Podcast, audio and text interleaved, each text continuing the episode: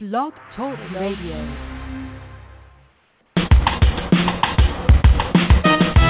Let's get lost in a better place. Pick up a book, travel through time and space. So much to learn, so much to see.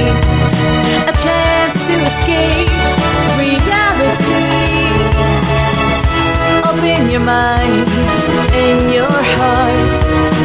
Gain new knowledge, get a fresh new start.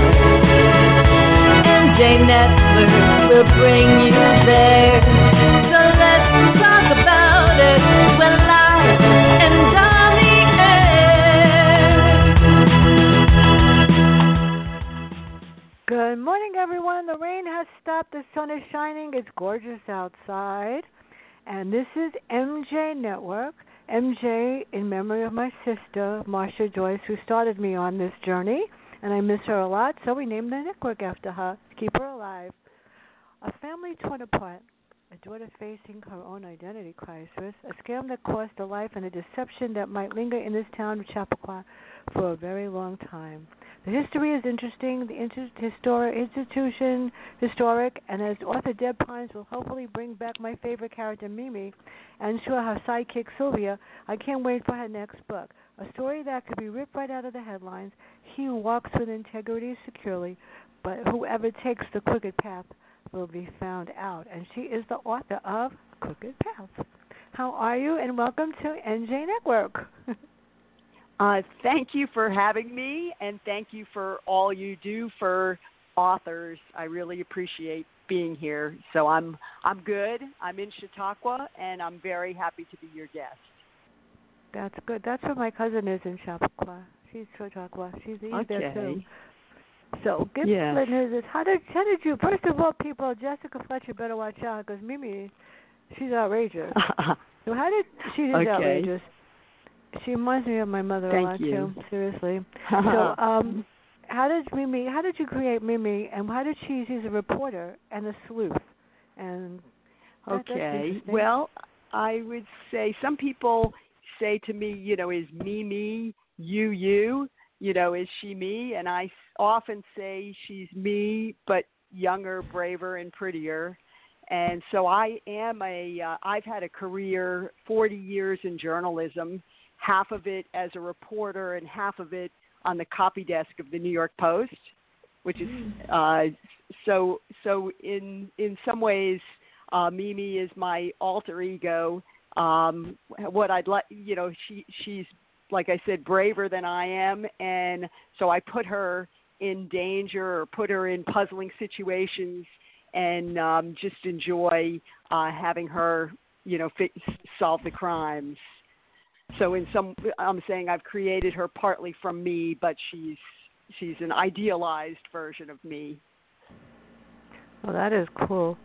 So how does she manage? She manages just to get involved in the cases out of nowhere, and she decides I'm going to solve this case and I'm going to do it no matter what. So how come she gets involved Yes. in the cases anyway? Yes, I know. I I love your comparison to me um, to, to Jessica Fletcher because in Mm. some ways, you know, my small town, uh, which is which is a real small town, is like Cabot Cove. You know, in Mhm. in that there's a murder that happens every year, and it's really you know a safe spot here, but it ends up you know having these fictional murders. And so, how does Mimi get involved? Um, the first one takes place in 1997, and I don't think she really set out to be a sleuth, but she was working for the local newspaper, and in that one, um, uh, in the shadow of death, uh, she was covering a race that's in the town. It's called the Old First Night Run, and it's kind of like a lot of a lot of places have you know sort of a turkey trot like after Thanksgiving where um you know everybody's in it older people people with dogs parents young parents with strollers ba- baby strollers and like some serious runners like maybe the track star from the local high school or college so in that one mimi was covering the event because she's a local reporter and someone drops dead at the race um it turned out to be her landlord and this is the start of Mimi being a sleuth because the everyone locally said it was natural causes.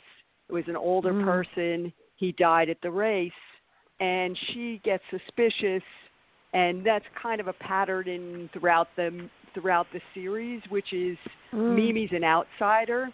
She comes to Chautauqua from New York City, and a lot of the locals are always saying, "Oh, nothing bad happens here. It's got to be natural causes."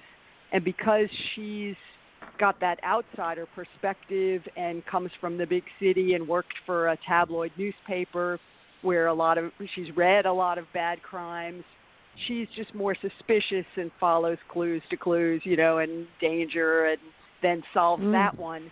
And after that, when things, uh, she starts to get a reputation as uh, uh, someone who can figure things out, and she gets confident, and so it's just, be, you know, whenever things come her way, there's often that pattern of other people minimizing what happened and Mimi jumping in to solve it. Well, she reminds me a little bit of me because she's very perceptive. I think they, she they is complain like about you. that when I read a book that you get I get the meaning of it. There's a reason I was Yes. taught something like that. So I said, okay, I'm perceptive, but I also could look at a person and tell you right away if they're good or bad. Seriously, Okay, Uh, well that's a good it's that skill.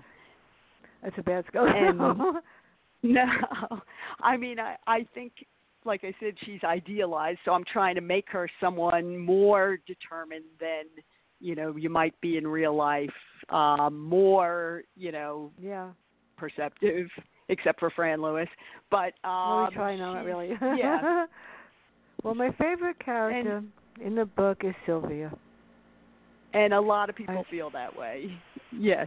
How did you create Sylvia? Sylvia, you know what? What I love about this is that she's 94 years old, and a lot of Mhm. times you go to the doctor's office or you walk into a room, or they ask you your date of birth, which I forget constantly and don't tell them the truth. I lie. And I Mhm. said, "Do I look really that old?" No, you don't. I said, "You don't need to know the truth. You can get my address, my name. I'm not telling you that information." I do that a lot. It's rude. Yeah. So it is proving Okay. that at any age you're really smart. You can do anything. That's why I love Sylvia. Yes. So how yes, did you create and a lot She's so cool. my oh thanks my audience tends to be older so that's why i think she does have a lot of fans sylvia herself and i almost wish i had introduced her early in the series she doesn't appear till three books ago and that's because um she's the mother of um the the tailor the dressmaking dress shop lady that Mimi went to when Mimi was getting married to Walt. That was a second marriage. And so when Mimi meets the the whenever Mimi's going for a fitting, she describes the case she was on then, which was um Vengeance is Mine. Uh, she describes that case to the woman who sold her the wedding dress, who, who helped her with the fitting, and um the the woman says my mother Sylvia is almost depressed now. She's outlasted Mhm. all her friends. She's um you know doesn't have a lot going on and she goes eh, but she's a huge mystery reader, Sylvia. So Mm. she says if you could give my mom just a job or two, you know, that would really be great. And so at that point when Sylvia's pretty depressed, she helps Mimi with another an earlier case and they really Mhm. hit it off. Uh she's a great person, like no nonsense kind of person, Sylvia, Mhm. to chat to talk the case out with. And also Sylvia drives even though she's in her right. nineties. And Mimi doesn't drive because she's from New York City. She was born and raised in Brooklyn and she never learned to drive. She just took public transportation. I too don't drive.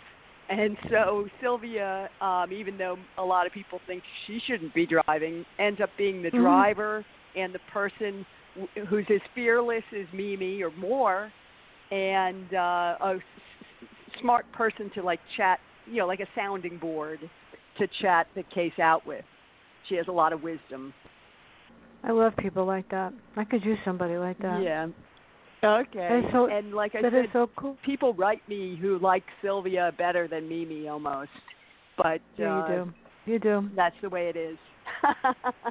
okay. Okay, so let's get down to business Hmm. here. We have Connie, All right. and she comes to the Yes. town. Why why is she there?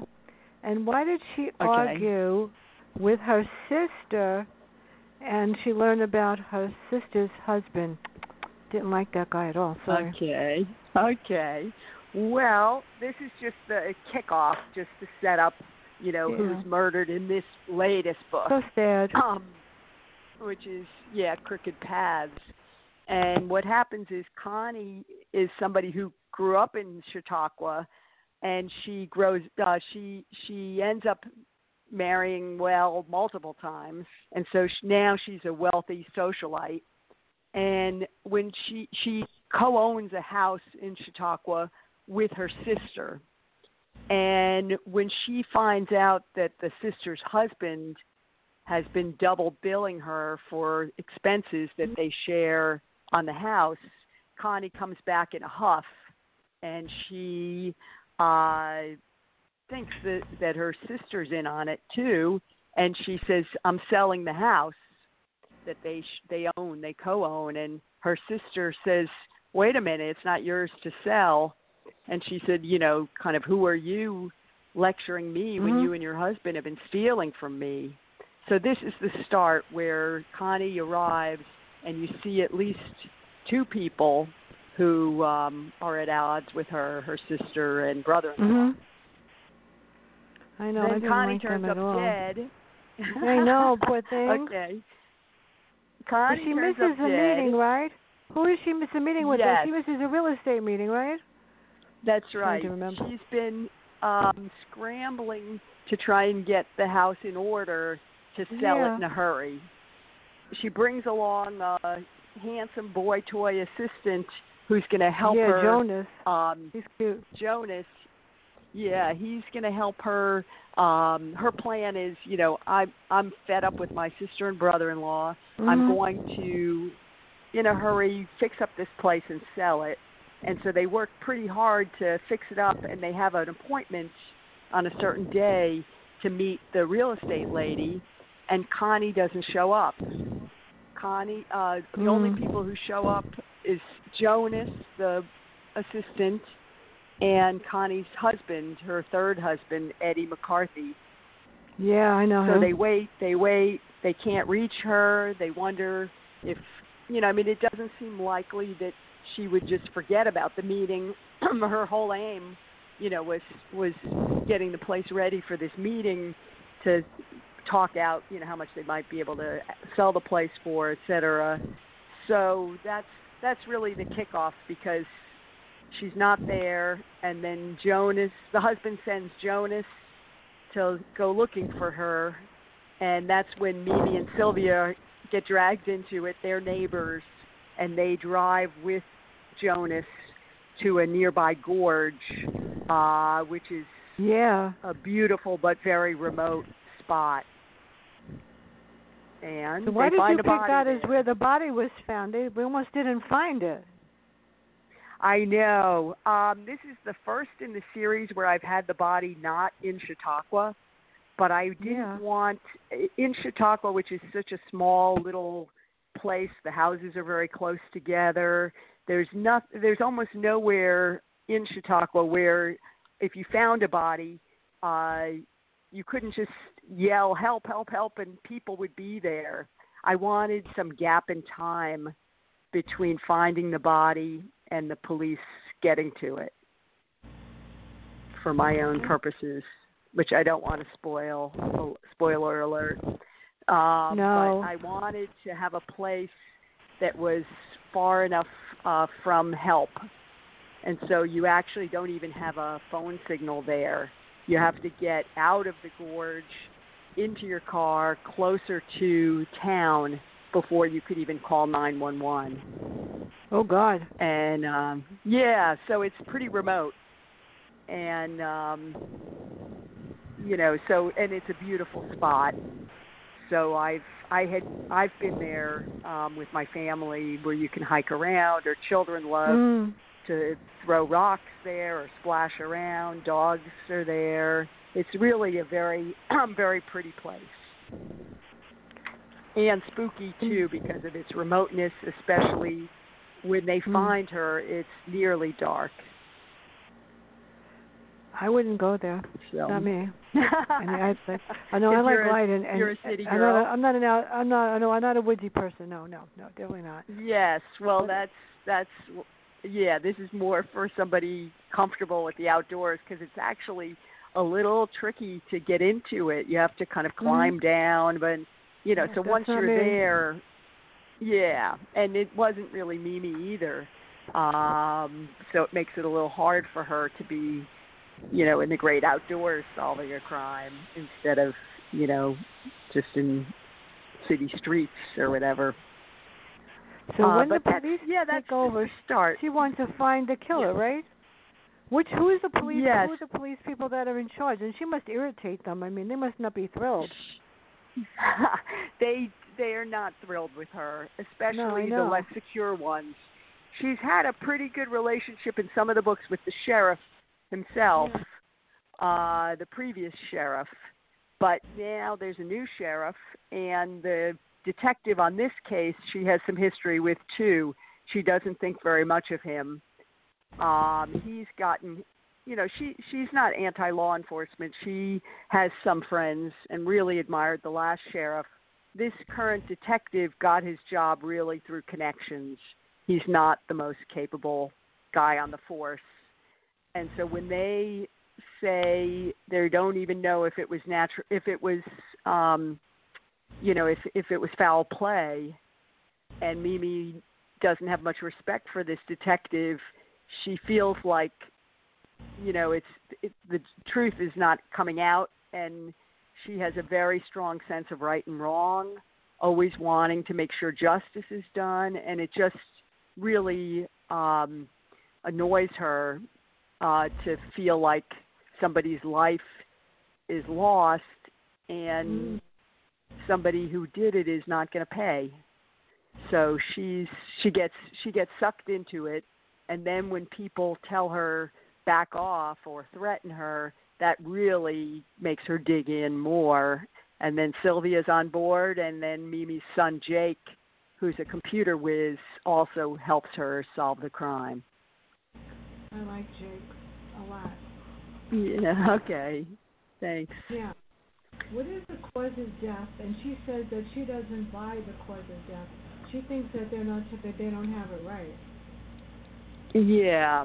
I mean, I think this is, you know, I don't know how many people plan to read it. I think part of the fun is, yeah, is maybe the when the police come up with their own theory of the cause of death. Um, it's it's a little bit of a plot twist. So should I reveal what the police say or not? no, don't, not yet. have to read the book, people. Okay, so I'll say the police don't think it's foul play, and that really makes Mimi suspicious. And also, it makes a couple other people suspicious, especially the sister and her best friend.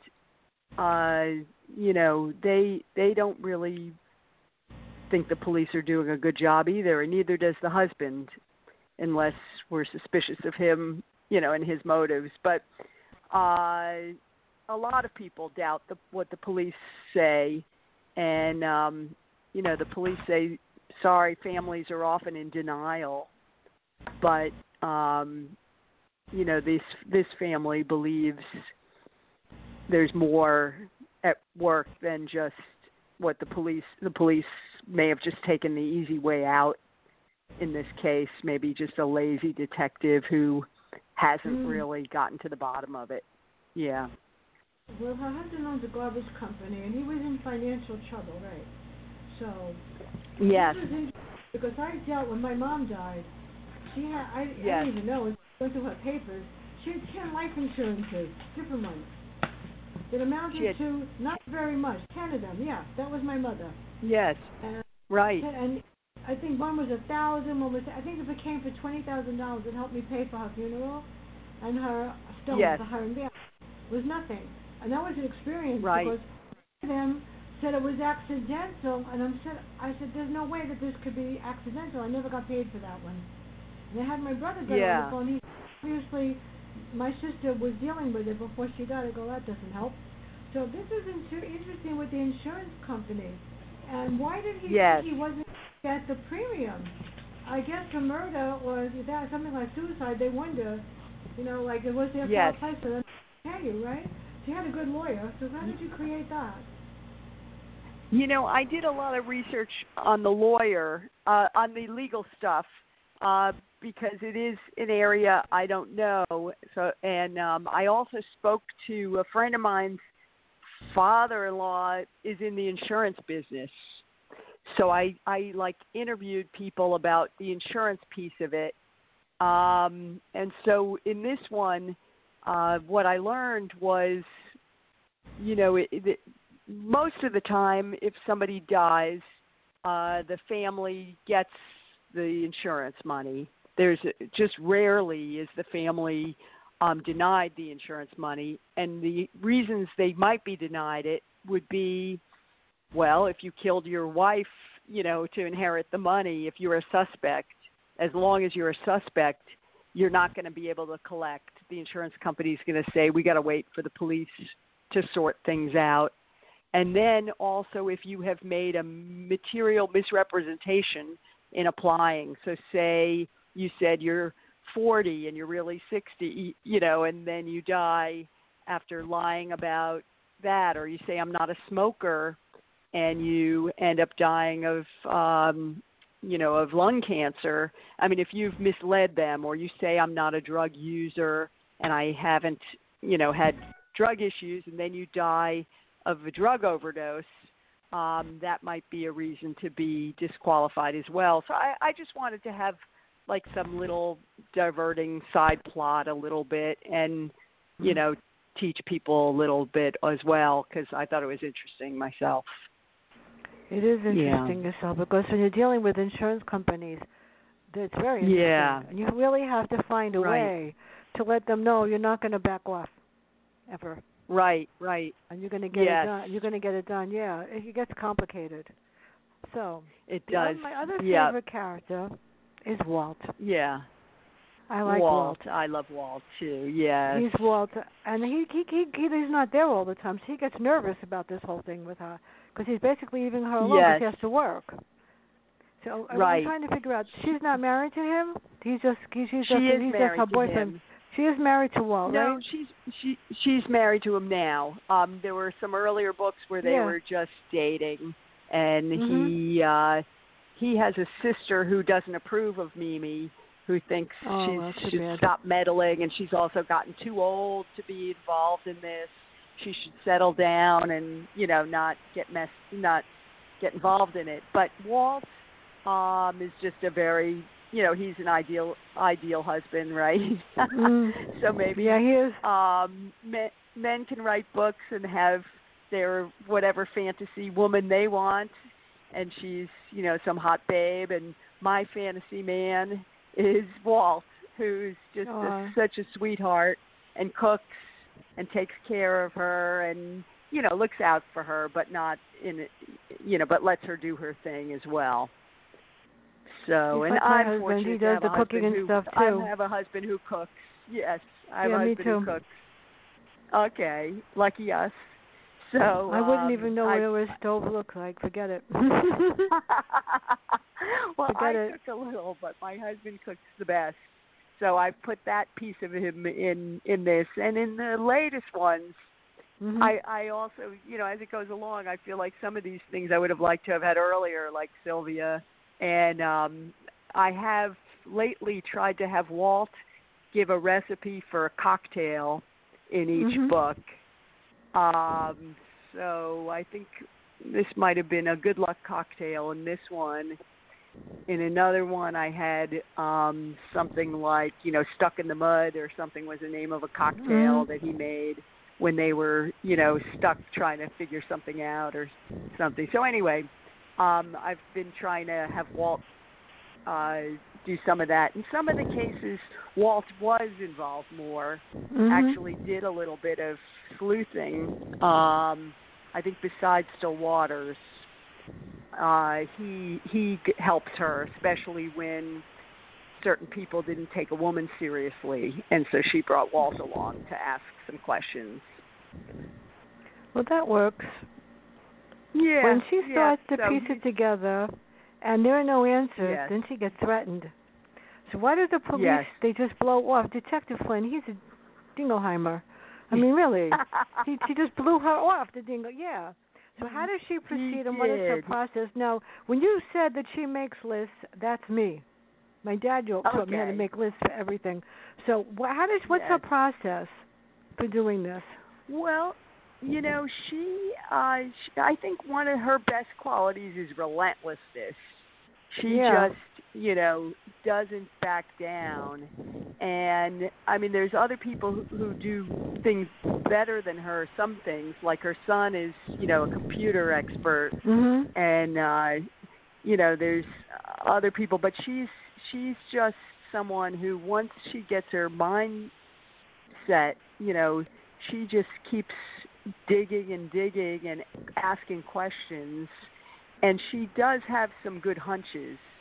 So in the end in some ways it's it's a hunch she followed that Mm. that ends up um but a, a, a smart hunch an educated guess that leads to the absolute solution to who done this. Um she uh yeah so i think she she just shows up also kind of like a reporter she doesn't just call Mm. people on the phone she goes to the gorge to interview people she uh you know chases chases people pretty relentlessly Well, she should. So now the other favorite character is Jake. yeah How does he help her? What does he find out? He finds out something. Yes, yes. You know, Jake um and is a little bit modeled after my own son, but again, an idealized version of my son. And I now have a grandchild myself, and um so does uh, Jake has a son in this as well. He's a baby in this uh in this book. We meet the baby for the first time. Uh and Jake it, so he's got his hands full. He's got a baby and he's got a job, and yet he still is a devoted son. So when his mom tries to rope him into cases, um, Mm. part of it is duty. He wants to help her and is protective of her, but part of it is he's got her same DNA in that they both really like a mystery, and they both um, are pretty determined, especially when somebody puts obstacles in their path. So initially, he doesn't really want to help his mom so much because Mm. he's busy. Uh, but then he gets hooked too, and so he helps her first of all in meeting um, uh, Connie's best friend who is in New York City, and that's where Jake is.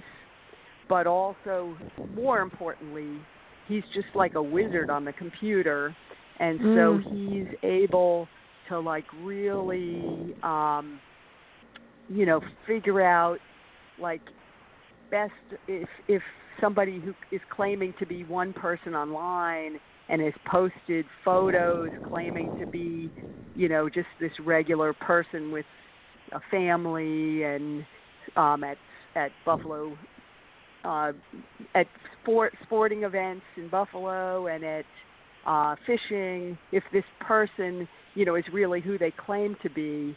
And Mm. he's able through computer wizardry um to figure this stuff out. And i i did i i found some of that in a uh um documentary about these internet sleuths who solved uh serial killer crime in canada there was a movie and it, it's it's um no it's not it's the uh, uh maybe it was on a um Netflix or something, but it's called Don't F with Cats.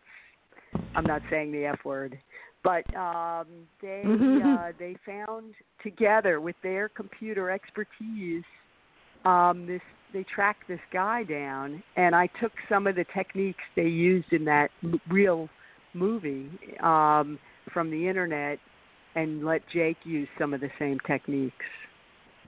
Well, that is clever. So- that is really good. That is really good. Yeah. But you have your reporting skills I- too, so you have an advantage.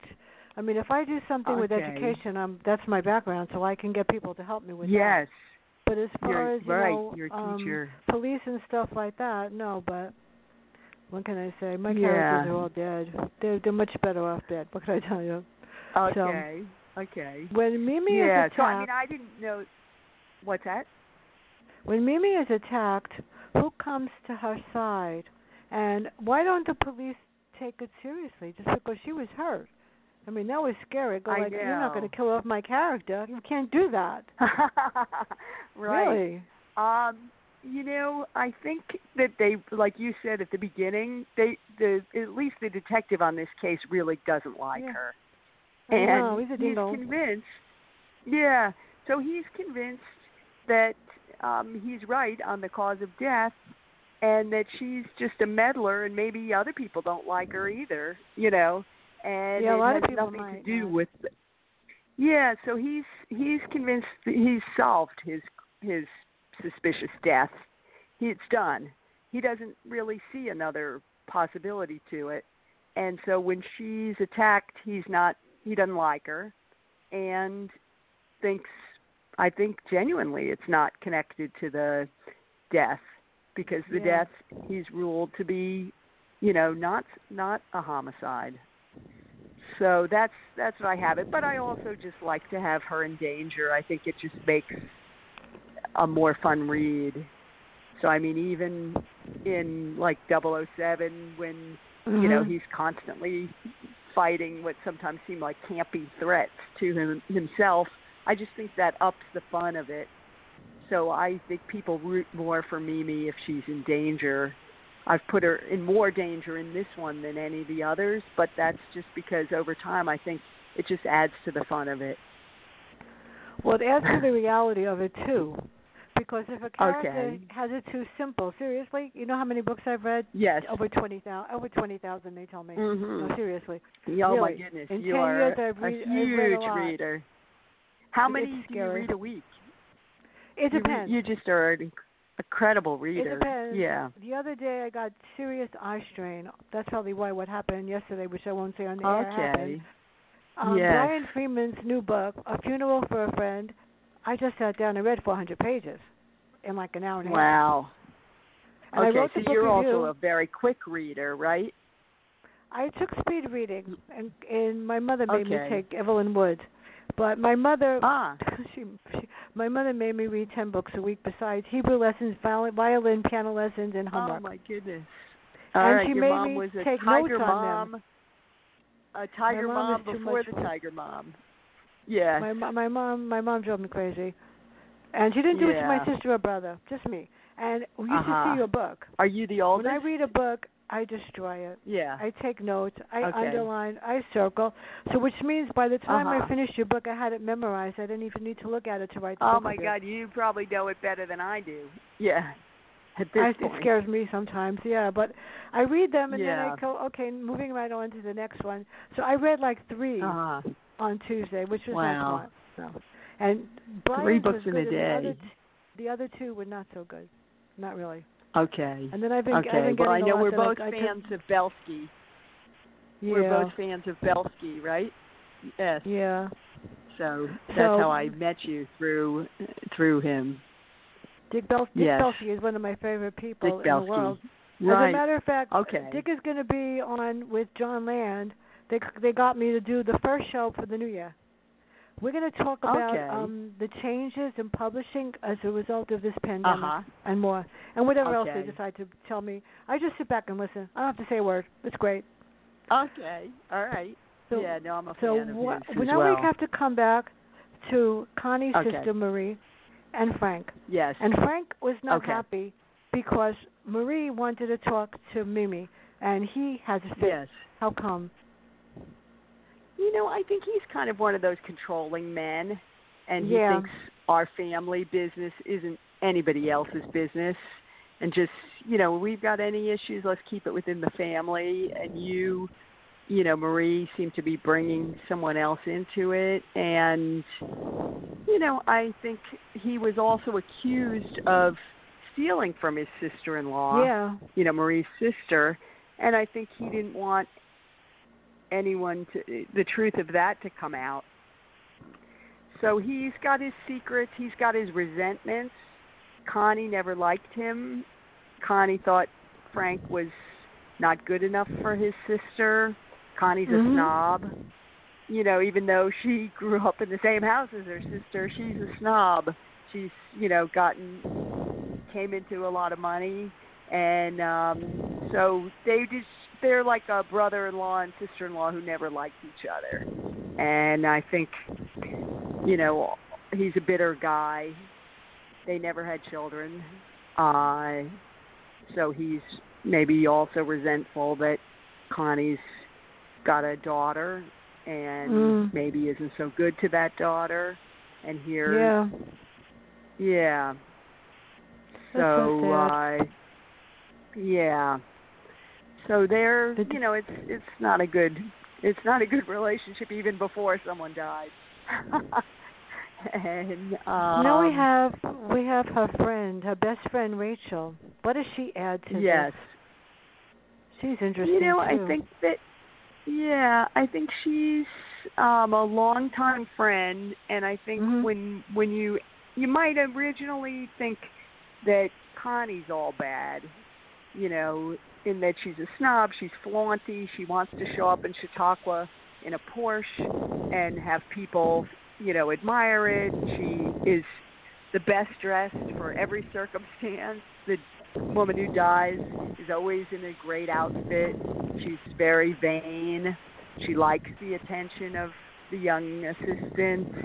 She's, you know, she's kind of full of herself. But as if you talk, when you, by the time um, Jake and Mimi track down the best friend, you end up learning that she had a pretty hard road herself Mm. you know, and uh, that she grew up poor, and so you end up sort of seeing her. I'm hoping that people see her as a more rounded character, that she's got another side to her, um, and you see that she did have a drug problem earl- in earlier Mm. in her life.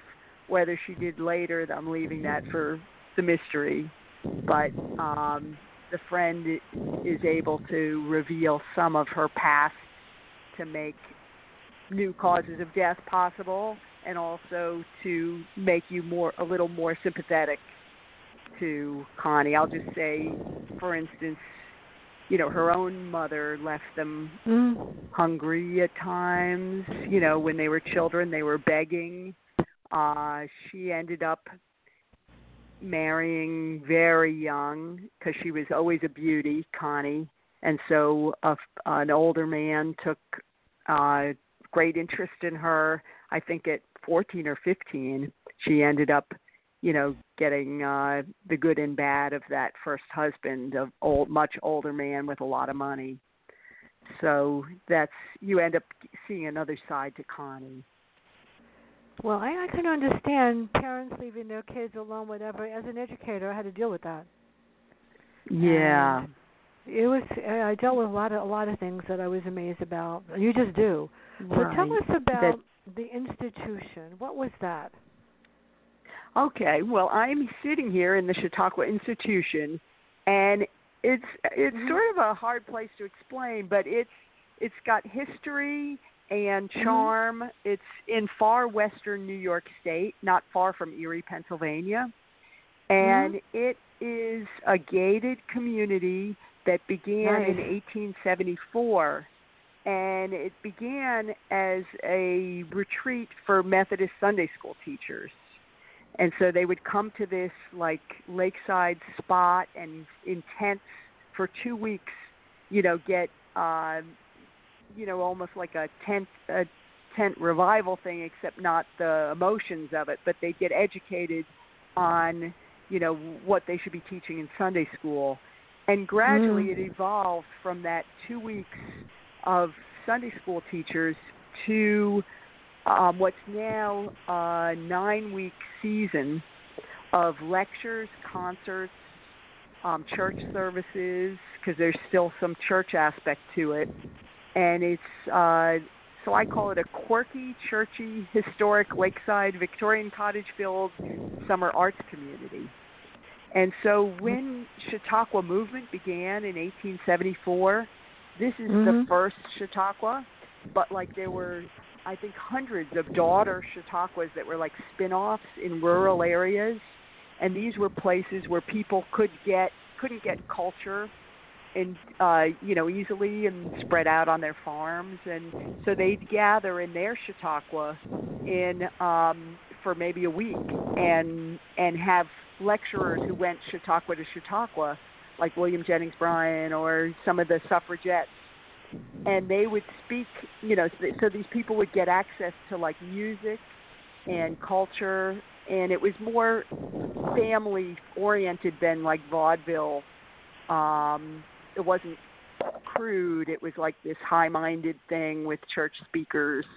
And teddy roosevelt called the chautauqua movement the most american thing in america because it was like people trying to have adult education and self improvement once they're past you know school age. So it also launched like book clubs. Chautauqua claims to have the oldest running book club where people Oh, nice. you know yeah people um outside chautauqua would get a list of books to read. And there's some very quaint you know historic stuff here about you know farmers or housewives like really improving themselves reading train people people on the train you know um reading to be part of the chautauqua book group and then um maybe coming here at the end of their you know summer to um join each other or to be recognized for finishing you know the CLSC Chautauqua Literary and Scientific Circle reading list of the year. Um so it's a it's a it's a place with a lot of history um, most of the other Chautauquas around the country died out by the 1920s. Um, part uh, part of it was the Depression. Part of it was the automobile and movies made it easier for people to be entertained closer to home, so they didn't have to gather at a Chautauqua. And this one continued. Um, it almost went bankrupt in the Depression, and it you know limped along in some weak years and then had some revo- good years of more people with money and you know sprucing up their cottages and that kind of stuff. And this is the first summer this summer since 1874 that they didn't have a live gathering of people Mm, for yeah. concerts and lectures because of the That's sad. pandemic. Yeah. I mean I- it's like I so many other things. Yeah but uh, they tried to do it virtually, but you know, have lectures online. But I'm not sure I how many people really. Yeah, so it's it's I'm I'm working starting on next year's mystery, and it's going to be set this year in 2020 in pandemic Chautauqua.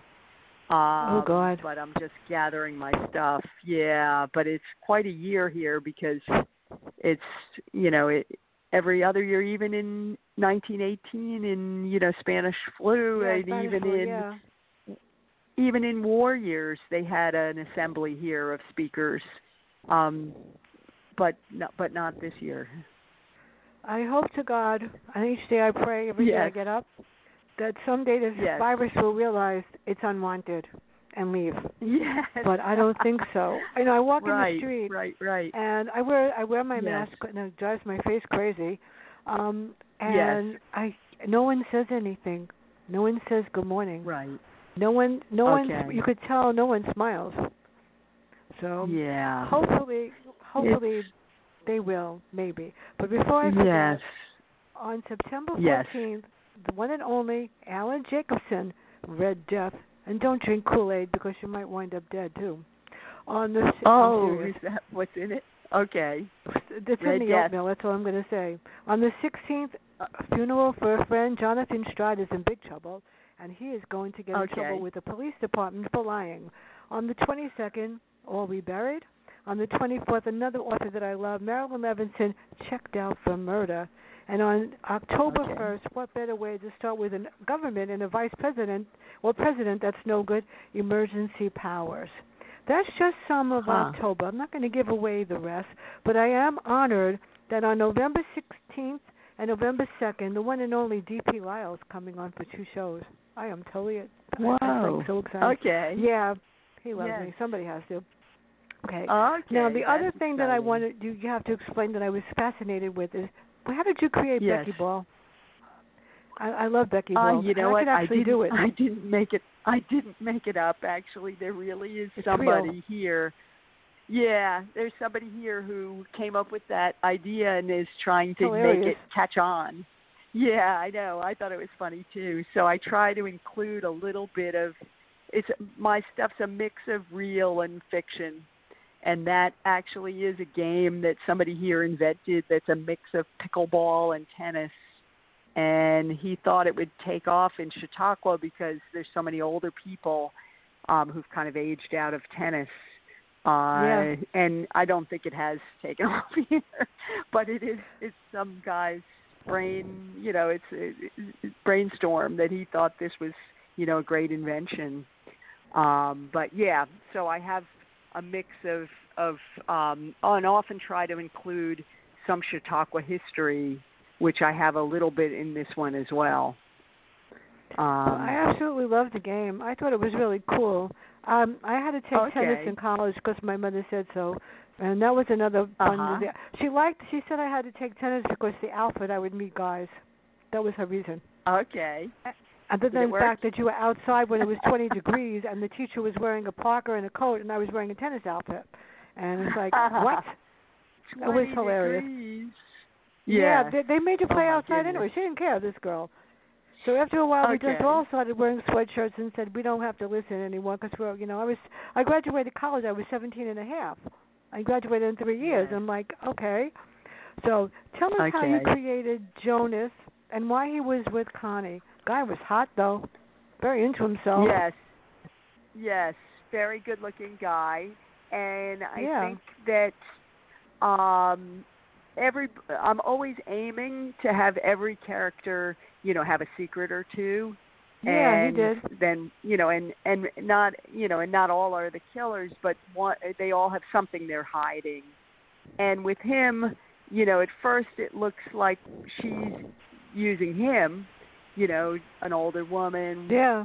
sort of hiring a young assistant and then you kind of wonder is he using her? You know so it with that's like the twist with him. With some of the other ones you know they're hiding something else. Um but each of them you know and i think as the more i get into this series the harder it is in some ways to just keep making up i love doing it. That's part of the fun for me but um you need you know i don't know four or five or six people who could be plausible suspects and they shouldn't really be exactly like the people in the last book you know so i try to have different personalities and he i i kind of modeled a little bit after um they called them the the grifters a mother son Mhm. team Yeah. I don't know if you remember them, uh, but they uh, they you know I, I he was kind of a charming. The son was kind of Mhm. a charming um, con man, and I sort of I read some books about them. I like to read true crime in addition to Mhm. mysteries. Do you read true crime too, or not so oh much? yes. The only ones I won't read, to be very honest, and I'm going to say it on the air. Please don't send me self-help. I can't take it. Okay. And Yeah. please don't send me erotica. I won't read it. I didn't. As a matter of fact, they sent me Fifty Shades of Grey, Grey, and I mailed it to my sister-in-law. Now my nephews are in their Yes. twenties, but they were like in teens. Okay. Each one took a book. Each one took a book. I thought my sister-in-law was going to kill. I cracked up laughing. I said, "It's For just a novel." So The nieces and nephews. one. Yeah. yeah, my nephew. Well, one's twenty. Um, one's an investment banker. He's really he's my financial uh, advisor Wizard. when I do have to do something. Yeah. he's really good. And the other one does Okay. um analytics for the post office. But they each one Right. took one. I think Jake was like twelve and Josh was like Oh. 15 and the other one was 17 and they each took a book and they Uh-huh. called me to thank me. I cried. I said, "Don't tell your mother. She'll kill me." Oh. I, I she never read it. I was hysterical. All right. They said they said what can I say? So here we go. Yeah. Now we got to get to the nitty gritty. Tell us about Bill Johnson. Okay. And and tell us about the painting.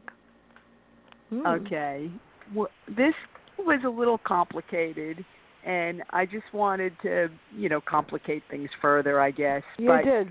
um, this is a this is a neighbor who's just the jolly, him. outgoing, kind of like the mayor of the neighborhood. He hosts the parties. He's a golfer.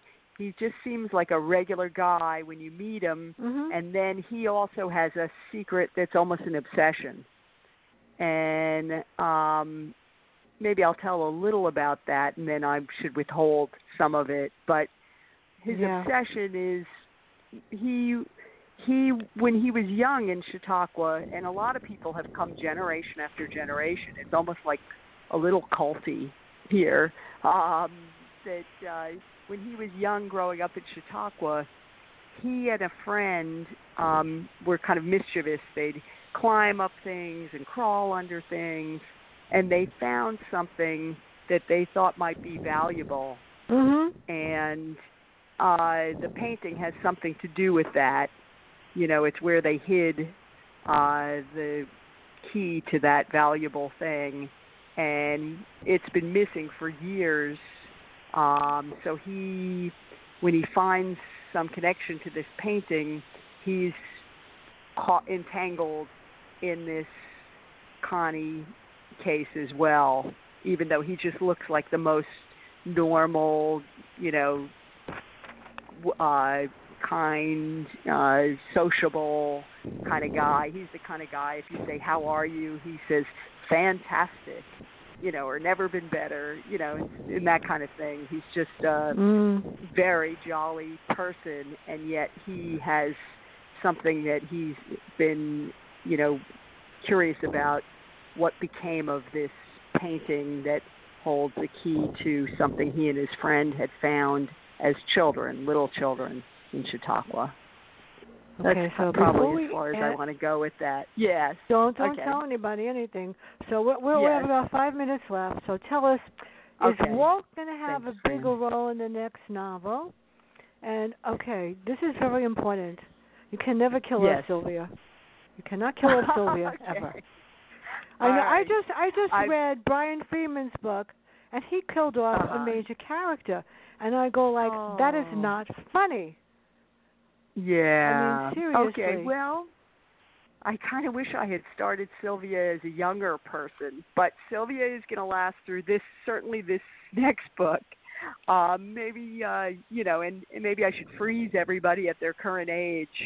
Uh, Mhm. But definitely Sylvia's in this next book. Jake's in the next book. Walt's always there. Um, I haven't decided how much of a role Walt will have Mhm. in the solving. One thing I think that Mhm. you know women have a problem with when you have a woman crime solver is just um, if you put the man there uh, with her, it seems like she's in less danger. To me, it does.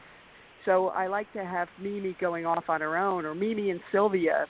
As soon as like you put Walt in the car with them, it seems less scary, you know. So Mimi and, and Sylvia venturing into, you know, the parking lot of the gorge by themselves uh, just seems more fun to me because it's more daring. But maybe Walt can, on his own, do some stuff, um, or with Mimi, a few things. But I, I definitely like the two ladies off on their own, you know, boldly going into places, talking to people. I find that more fun in some ways. Yeah That is interesting. but I love So- love for both of them because uh, I'm, you know, I think they've gotten better as the book as the series progresses. They did. Seriously. Uh, So so should I? now the other yeah, thing I, is that I should thank you um, again, Fran. But go ahead. Yeah. With Jake and Charlie, um, they're gonna are they gonna move to to your town? And what's next for you? And what's the title of the next one? Because I have to put it in my schedule, people. oh, I hate to tell you how how last minute I am about doing everything. So I don't have a lot of a lot to tell you about the next one yet. Um Okay. I am yeah, I'm pretty last minute with a lot of these decisions. I do always try to have a biblical um or religious title. So that's sort of a theme that goes through this. And I felt like on this one, Crooked Paths, uh, the title worked one of the best because Yeah, it is. you know the uh yeah the you know kind of poetically you know crooked paths just um that that bad people can follow but also because the body's Mhm. found out in some crooked paths and uh and and I also had this is my favorite cover of all the books Mhm. that I've done. I have the same artist do each one and he did such a great job on this one I think using a photo think so and too. you know making it ominous and spooky of the of the gorge it's the actual gorge and if you look closely there's a little hat on the cover in the gorge um it's Connie's uh straw hat with a scarf around the brim which is the first thing that Mimi finds Mimi and Jonas when they go looking for the body I don't know if you can see the hat in the or if you have the cover Oh, I could see it you, right up there. Yeah, I could see it. Yeah, so I have th- the book in I- front of me, and I have uh, people with hands out for the book. Okay. Seriously. Oh, that's great. Yeah. Oh, I'm so Um, happy about As a that. matter So of fact, there's, can't there's thank one you of my enough, phys- Fran. one of my physicians Yeah. has this bad habit. If I call for an appointment, he yells in, ask her what she's bringing me to read. and sometimes I, don't, I really don't need the appointment. They'll just call and say, you know, the doctor wants to know what do you what do you have to read, and I go like, Uh-huh. I don't need the appointment. I have to go there just to bring them books. It's okay. just to bring them books. Okay. Yeah, well, you no, when I you have are to go such there, a I mean, there was like an office full of twenty, pe- ten people last time, too many, and they just said, "Come on, right in." Don't even. I didn't have to wait. Okay, that's excellent. But you really do such a good service for us authors I who try. have had a hard time getting the word out, especially Yeah, it is during hard. the pandemic. Um, It- we, it is- I usually is hard. have, you know, signings here in Chautauqua, or I teach a class, and Mm. this year it's just been very hard to um, to get the word out. So people like you, Fran, are um, really just doing us a great service. So thank you again. I have. I. I don't mind. Um, It's fun, and I just want to tell everybody that my new book, What If. What if you lived in my world? Yes. Maybe you would start liking the one you're in. Um, Rabbit Tours is fantastic, by the way. Uh, they're starting a book tour for me on Monday, and it's for one month. And it didn't because I review for them. They're not charging me hardly a lot. And then of course there's Oh, the best great. best in the world, Partners in Crime. And Cheryl Partners and Wendy, Crime. they do. They, I'm starting that tour on October 1st with uh, What If. Oh, that's great. And hopefully, people, Yes. you know, you get people that are nice, and you get people that are really nasty. Let me tell you, okay, and, um, you do. Uh, Okay. you got to have a thick skin. Yeah, I, you know, I learned, but I, it's worth Yeah. doing it because you can't do book Yes. signings, you can't do whatever. Right. And as soon right, as I right. figure out how to how to do something on Zoom, I will. But I do panel shows all the Okay. time. But I want to thank you so much. This book is great, and I can't Thank wait for the next one because I can't wait. You know, um, Jon Land took over the Jessica Fletcher series, and they gave it to somebody else. So Murder Yes. in Season is the last one that he's he's phenomenal. The se- se- series is one of my Okay. favorite. And so Yes, someone else I'm- is taking it so over, and I was told. I'm going to get so that. Yeah. I'm going to get that too. Yeah. But thank you so much. This is great. And uh, do you do panel shows? Do I do what shows? Panel. What shows? I'm sorry. Panel shows, Panel of course. I'd love to. Yes, I'd love Okay. to. Um, open have- to any of that. I co- Oh, I uh, go to libraries around here, and um, I'm doing you know, and I'm if anybody wants uh, a signed book, you know, I could send them a book plate if they have the book. Um, should I say Mhm. my my email address? Is, yes, please. um, Where you can sh- find out about okay. you?